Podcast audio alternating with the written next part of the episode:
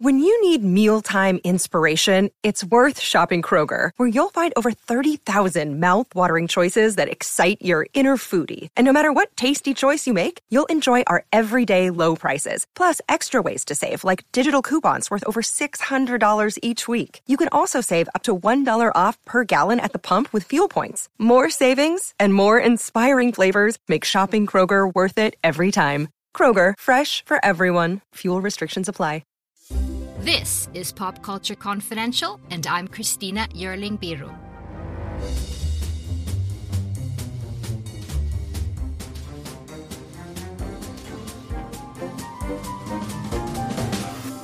Hey everyone, welcome to Pop Culture Confidential, a part of the Evergreen Podcast Network. So happy to have you with me this week for a very special interview.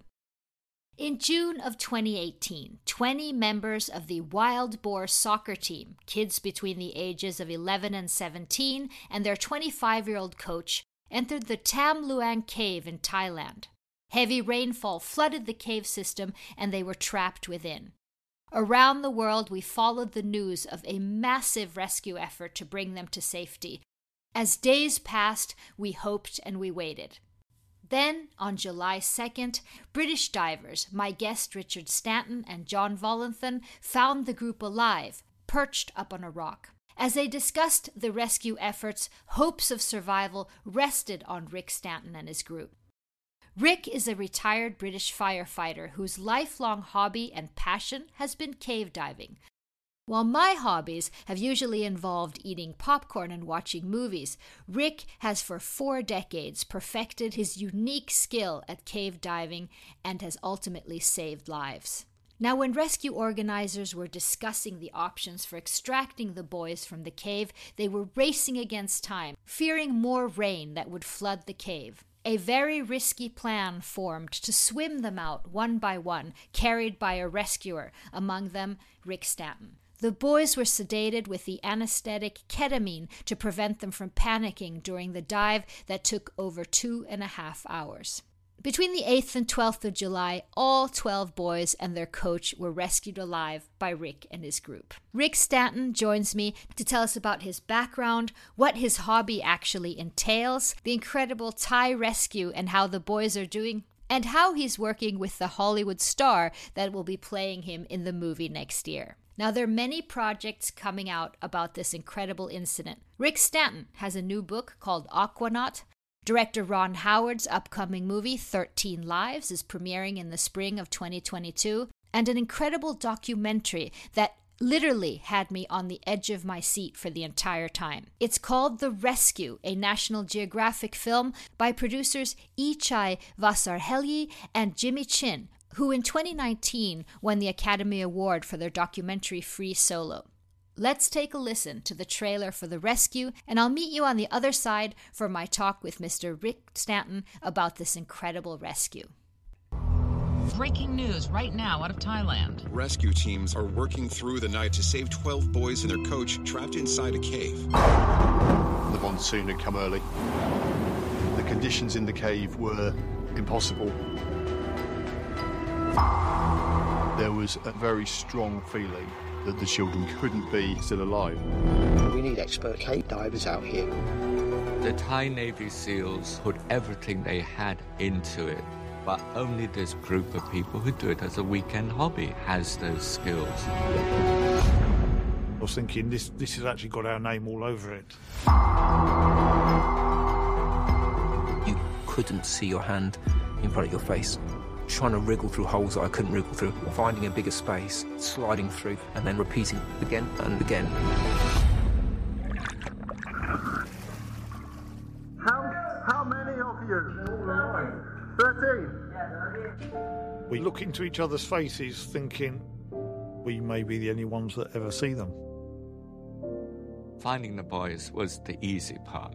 They didn't have a clue how to get those kids out.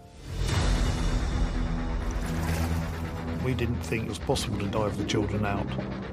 We came up with the actual logistical plan. I told him that's a horrible idea. And then Rick said, What if it's the only idea? We were brutally honest. We promised multiple fatalities. It's about controlling your emotions and your fear.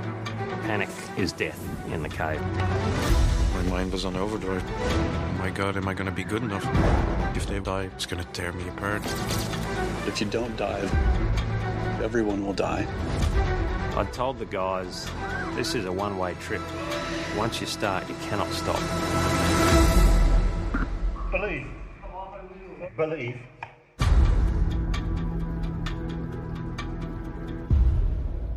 Mr. Stanton, thank you so much for being here with me. Thank you. So, now, why does a lad from Essex get interested in cave diving? Well, I was, um, good question. I was 18, sitting at home, not doing very much. And my mother said, Oh, there's quite an interesting program on the telly. And it was a British documentary about some cave divers exploring a cave in northern England. Uh, and I started watching it and I was totally transfixed. It, something about it really resonated or identified within me, and I just thought that's what I want to do. I grew up. I was. I say I was a confident water person. I was a confident swimmer. I grew up with Jacques Cousteau. I was aware of um, like diving as a thing. I was aware of like cat climbing and, and caving, but I wasn't aware of cave diving. So that that it just all fell into place at that point. You're one of the best divers in Europe. You have several world records. You've been appointed member of the Order of the British Empire. You've won um, bravery awards for the tie ins. But for my listeners and for me, who think diving is looking at fish in beautiful reefs, what is it exactly you do? So, uh, for an American audience, the best way to say you've you've got the activity of spelunking, which is going down dry caves. Uh, and I would call myself uh, not a diver, but I would call myself an underwater spelunker. So our speciality is not just going into big clear caves like you might have in Florida or Mexico, but going in into carrying our diving equipment into dry caves and then diving and then continuing on carrying equipment and, and progressing like that. So underwater spelunking, and that was really that what differentiates us between what we do and sort of the sort of cave divers you see in other parts of the world. Yeah, and a lot of the pictures I've seen of you, like as a hobby, it seems uh, for the uninitiated, it's quite stressful, dark, dangerous. What is the appeal? The thing that the what the other thing that I identified with from that program was that these people in the documentary were exploring and not and it wasn't to some far flung corner of the earth. It was under british soil. So the whole point is uh, you, you, are everyone's curious I, I, believe at some point in their lives and you know some of us keep that up. And so it's the curiosity of finding uh, of exploring. So you're actually going places where others haven't been if i'm hearing correct. that's really our main you know, once you've sort of developed your technique and and you know gone on to all the known caves, the one thing to sort of progress to is that exploring and, and going where no one has been. And the whole surface of the planet has been photographed. You could you from the comfort of your living room, you could see every inch of the planet. Where, but you in a cave, there's no technology that will penetrate or find out. So the only way is to go there. And is there something in, in your mentality and physique that makes you particularly good at this? Uh, well, at the time I was very thin. I'm not quite so thin now in my 60s, but I was very thin. Uh, but I, I, I, think it's more about other attributes. Like as I said, I was comfortable in water. Uh, I, you know, I was very calm under pressure, and that's one of the main things. And the other one is uh, it's quite a technical activity. You've got a plan there's a lot of planning and logistics and technicalities to equipment and and and uh, playing around with that. So I I had all of those um, facets. Yeah, to explain to the listeners when you talk about being thin, it's because you're really squeezing through incredibly small holes, basically.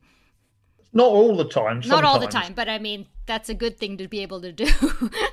um, yeah, I mean, so, so especially in England because we don't have such large caves, so it, so we have we have specialist equipment for diving in in the smaller caves. For example, we wear our cylinders on our side rather than our back, so we're more low profile for going into smaller places. And to tie in with the Thai cave rescue, whilst that wasn't essential, it was a huge advantage for us.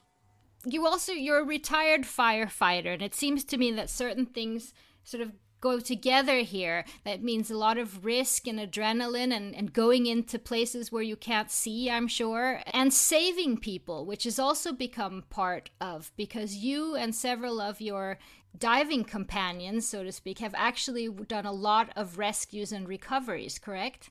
Yeah, yeah, that's true. So we've, I mean, there are a lot of similarities between the fire service and, and cave diving, that is true. But I always say I was a cave and cave diver before I joined the fire service. Uh, and when I was working, I still maintained my hobby to a high degree. And then when I left work and retired, I still go cave diving. So cave diving is the common thing. And for fire service, you know, it, it fed into it and it gave me time off and allowed me to retire early. But but really, it's the cave diving that's that's the thing. And how did they find you for these rescues and recoveries. The, the group, there's a group of you that they that sort of been around the world and done some very spectacular rescues. So that's so that it's a very small world, very well connected. I, I travel a lot to conferences and I meet a lot of people, but, but really it was from pursuing my hobby to to an extreme degree that you know I and, and the people with me got got um, names for ourselves. Uh, and it was actually myself and Jason Mallinson, who was one of the Thai rescuers, were called to rescue six British soldiers that were trapped in a cave in Mexico in 2004. Now we were flown out by the British government, uh, and it's very very similar case to the Thai boys. They were in a cave. They'd been trapped by floodwaters. They'd uh, I think they'd been trapped for, I can't remember the detail, but at least eight days by the time we got them out. Might have been nine. So very similar circumstance, except they were adults and they were disciplined military people. But once once we'd effected that rescue completely successfully, then we were sort of the go-to name. These things don't happen very often, and if if you've just got one experience, that's a lot. That's probably infinitely more than everybody else. So one day in 2018, you got a call I don't know if you were following it already on TV. 12 boys and their football coach had disappeared into the Tham Luang cave in Thailand. So, who called you and what did they ask you to do? Uh, I was aware of the incident. I I was coincidentally seen a girl, a Thai girl that lives in Chiang Rai, which is really close to the, the cave. Hello, and welcome to Guilty Greenie. I feel like we should start off this show by saying it's nearly impossible to be 100% sustainable given the current world we live in. How do you eat an elephant? One bite at a time. Not a great analogy for a vegetarian, but you know. We're talking about sustainability, maybe not the best analogy. Don't eat the elephant is the first rule of the Guilty Green. There's your first challenge of the week avoid elephants. What they used to call frugal is now considered sustainable. That's such an aha moment. Frugal to sustainable. You can save money and help the planet. That's going to be our new tagline for sure. Yeah, you can find Guilty Greenie on Apple Podcast or whichever podcast platform you prefer. And join us in tackling the Guilty Greenie challenges. Until then, stay curiously green. And she had informed me of it. Uh, through the sort of channels that we normally go on rescues, we were reaching out by the British government to say to the Thai government, look, here we are, we're a group of people with experience of these rescues. But at the same time, there was coincidentally a British caver on the scene at the early stages of the rescue called Vern Unsworth. And whilst I'd never met him, uh, through Caving Network and through our, our sort of, I don't know, fame, for want of a better word, he certainly knew of us. And he was the one that put our names forward to the Thai government ministers in a meeting when they were determining how to go forward, because he was there as the expert. Um, and all credit to the Thai ministers when when Vernon Unsworth said, "What you need is um, some very experienced cave rescue uh, cave diving rescuers and he put forward our names, they acted upon it immediately, basically rang us up and said, we, are putting you on a plane from the UK to Thailand that very evening, we I had two about two hours to get myself together, and then before I had to leave my home to get to the Heathrow in time. And it was you and John, right? It was me and John, and there was another guy came with us, Rob, who was actually very he was a diver and he was familiar with that cave, but he, but um, uh, the the cave had flooded so much that was sort of beyond his reach. But but he was very he offered very good advice as well. So the three of us flew out. So when you get there, the three of you and John, and what do you assess about the situation outside? What what is happening? Well, well, it was it was total chaos. I mean, there there were hundreds of people, if not more, milling around. No, I would say not necessarily lost a sense of purpose, but there certainly wasn't particularly any coordination going on. Uh, and we first thing we had to do is establish, well, meet up with Vern and establish a base camp. And we actually got through uh, the restricted area and found a room, you know, in the park buildings where the place was to, to just to have as a as a, a, a base for our diving operations. And the next phase was to go immediately in, into the cave. We wanted to see it. It hadn't fully flooded at this point, but it was clearly going to flood. To see as much of it as we could before before we lost more of it underwater. Do you imagining that the boys were alive at this point?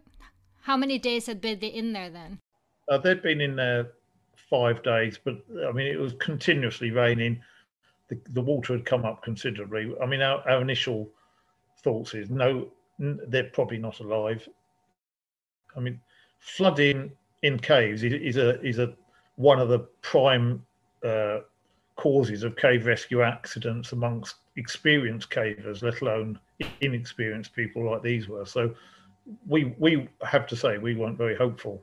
But that being said, unless you, you don't know unless you until you find out. So whatever we thought in our head didn't let us didn't stop us being as keen as, as we were to, to go in and, and find for ourselves.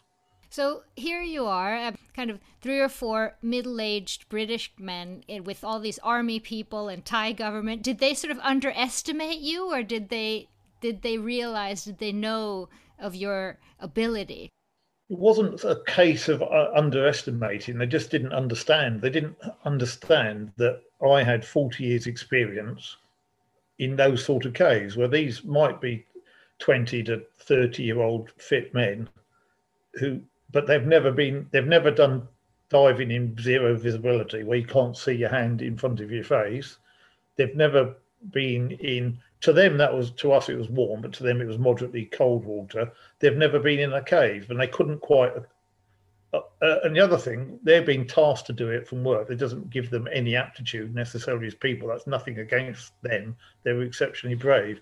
Whereas not only have we selected ourselves by a continued development and have an aptitude, we actually do it for fun. I know it sounds like crazy, but we, we do it for fun. So we're completely happy in, in that environment.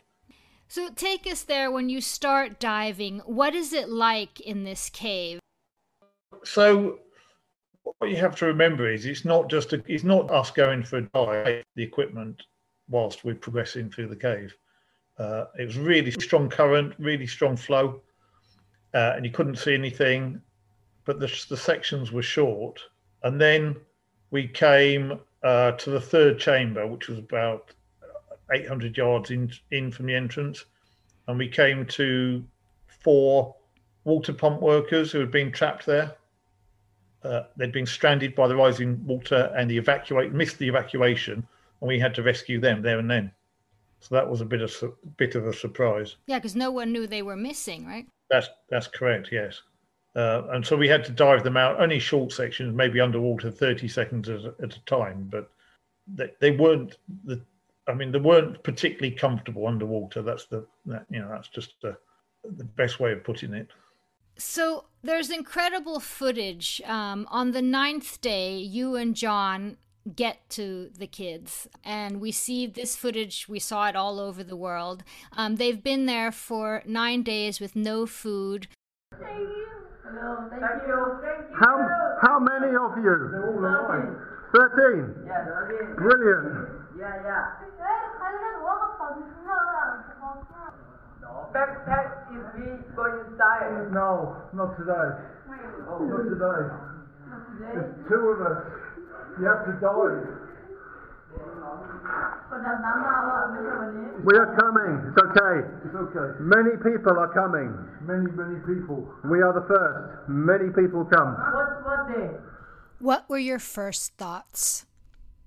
Um, well, first thoughts were we, we could hear them and we could see their lights, and the first thoughts were, well, I hope they're all alive. We didn't even know if they were all going to be alive or healthy. And then, uh, and then of course, that video is in real time. That's what we saw. We hadn't seen anything before that. And then they all plainly walked into view, and I, you know, I'd counted them before John had asked the question. So obviously, hugely relieved that they're all safe and all all alive. Um, but that was quickly followed up with uh, although we did, we knew we couldn't do anything there and then, we still wouldn't even we still didn't know what we would do in the future. It just seemed like an impossible situation to get them out. So the joy of finding them and the relief of finding them alive and not bumping into 13 dead bodies as we had been expecting was tempered by the fact, well, we've we you know we that isn't we haven't affected the rescue and we've not no idea or got the skills to, at that time to, to plan the rescue. How do you explain these the the sort of mental state of these 13 uh, 12 kids and the coach that they that they managed this. So well we were asked to appraise their mental and physical state and we just said they're all fine. So they, they were all largely fine. Um, the, the only thing I could I can say I you know I wasn't a fly on the wall so I don't know. But they were a tight knit group as a team, football team, before they went in.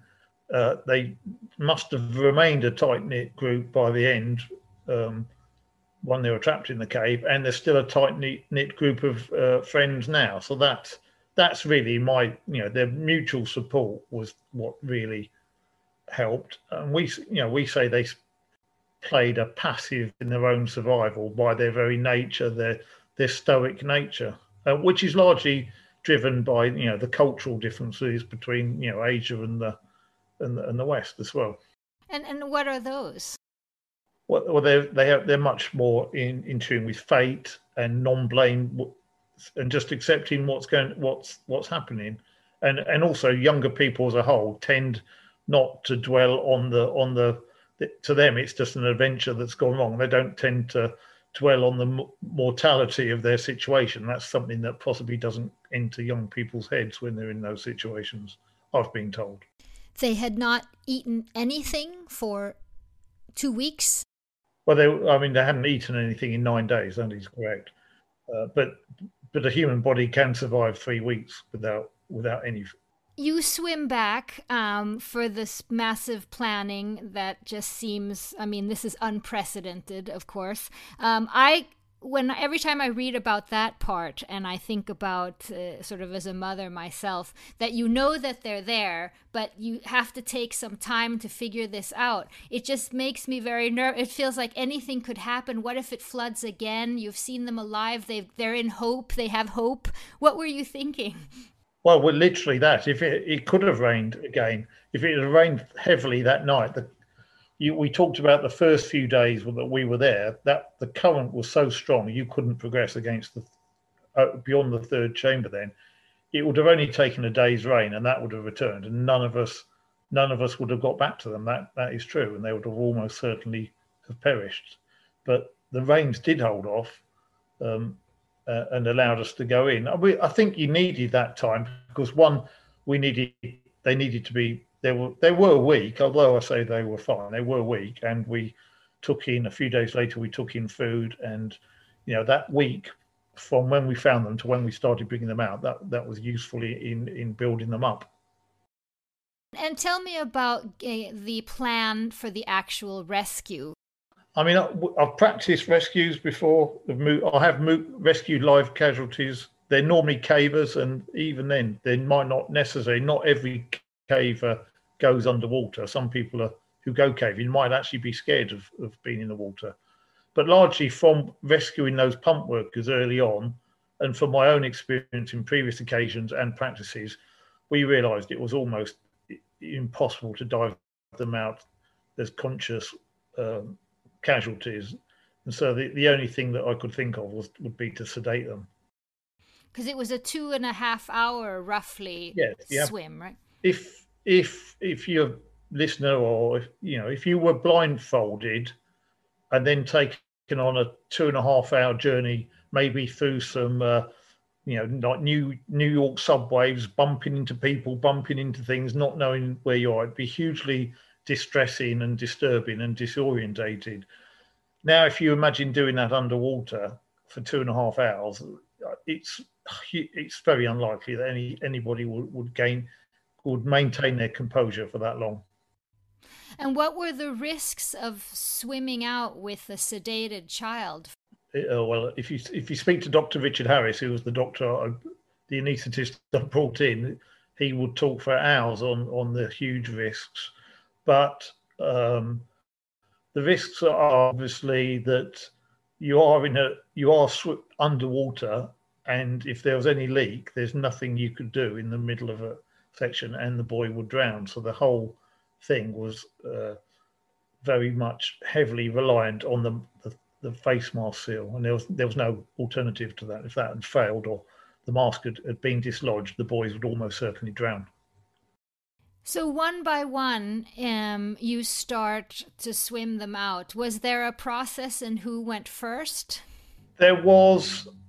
Uh, well, Harry gave them some very brief guidelines, which were. I mean, the coach was to remain to the last day, and we wanted some of the stronger, fitter ones of the group, which tended to mean the older ones, 16, 17 year old, 15, 16, 17 year olds, uh, to come out first for a number of reasons because one they were stripped stronger. We wanted to to practice on people that were had a higher chance of survival, and we were still concerned some of the other boys had had small faces. We still hadn't resolved the whole what to do with a, a smaller face and that all important face mask.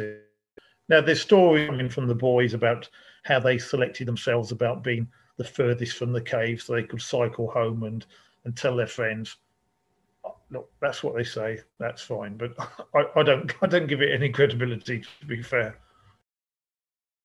And when you're swimming out with your first boy, um, Mr. Stanton, how do you sort of not work with yourself not to panic, or do you not at all? Is it not a question for you? I mean, how do you how are you mentally prepared? Uh, no, I don't think I don't think it's you know we I mean we we'd swum that cave three uh, three three or four times by that John and myself, so we're quite familiar with the route.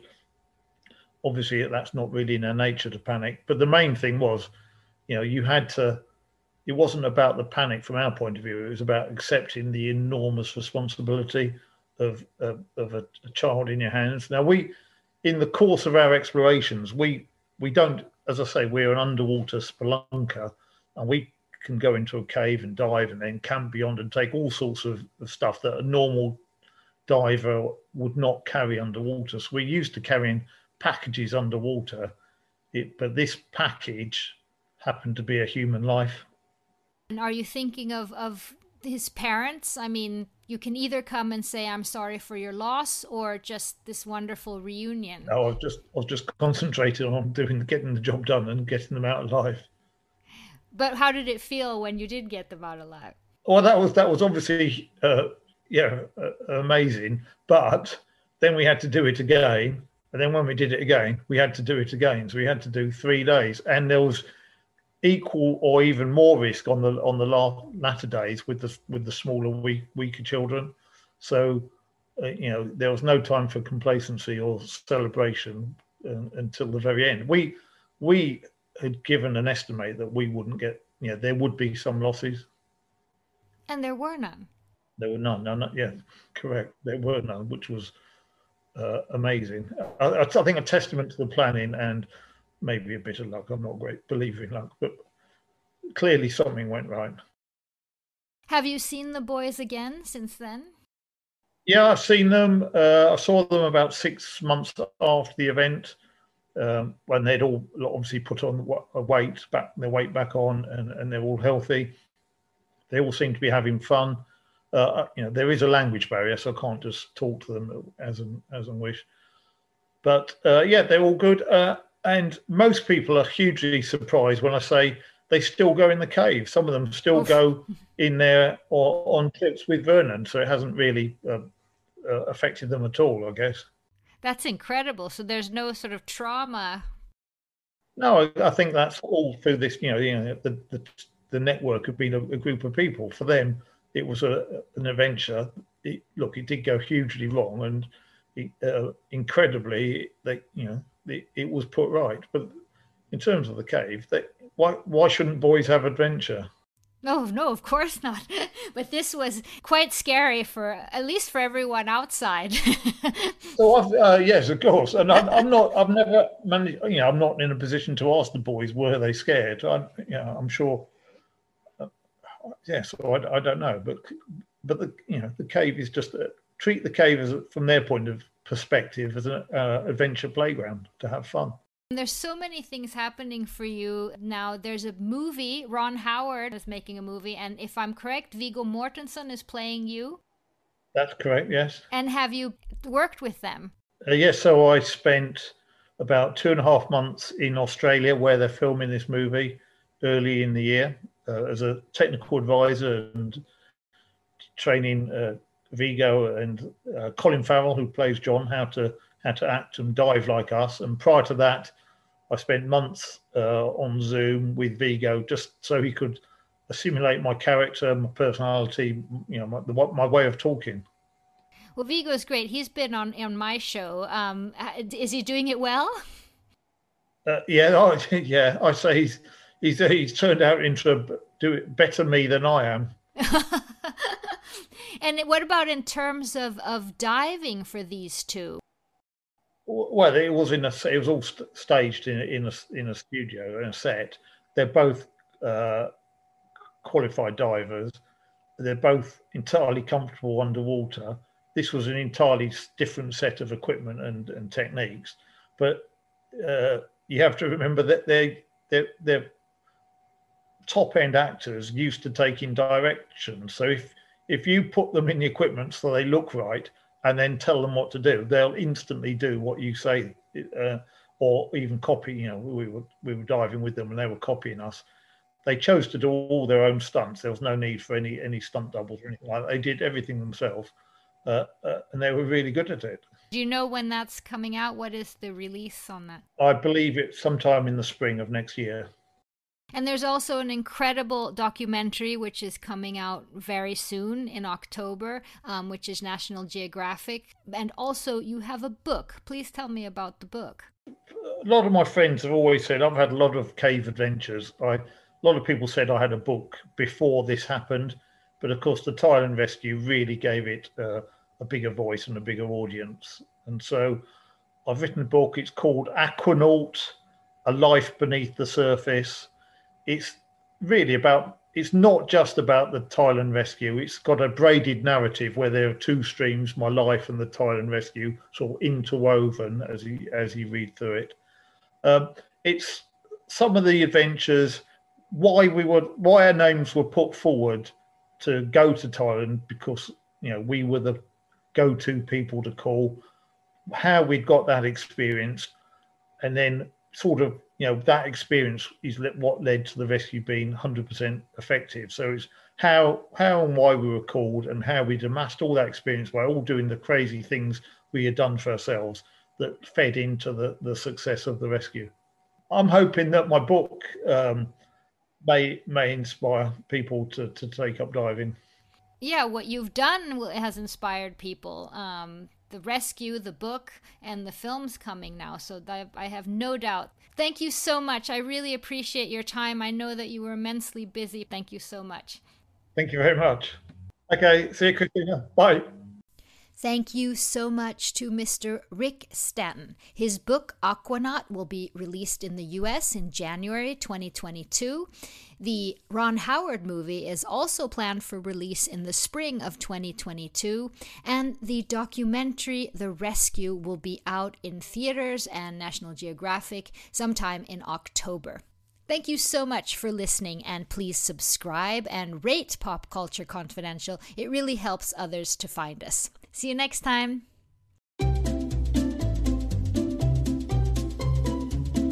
Hello and welcome to Novel Conversations, a podcast about the world's greatest stories. I'm your host, Frank Lavallo, and for each episode of Novel Conversations, I talk to two readers about one book. And together, we summarize the story for you. We introduce you to the characters, we tell you what happens to them, and we read from the book along the way. So if you love hearing a good story, you're in the right place. Our ninth season is coming this fall. Tune in to hear from some of the all time great authors Charles Dickens, Jules Verne, F. Scott Fitzgerald, and more. Subscribe to Novel Conversations wherever you listen to podcasts.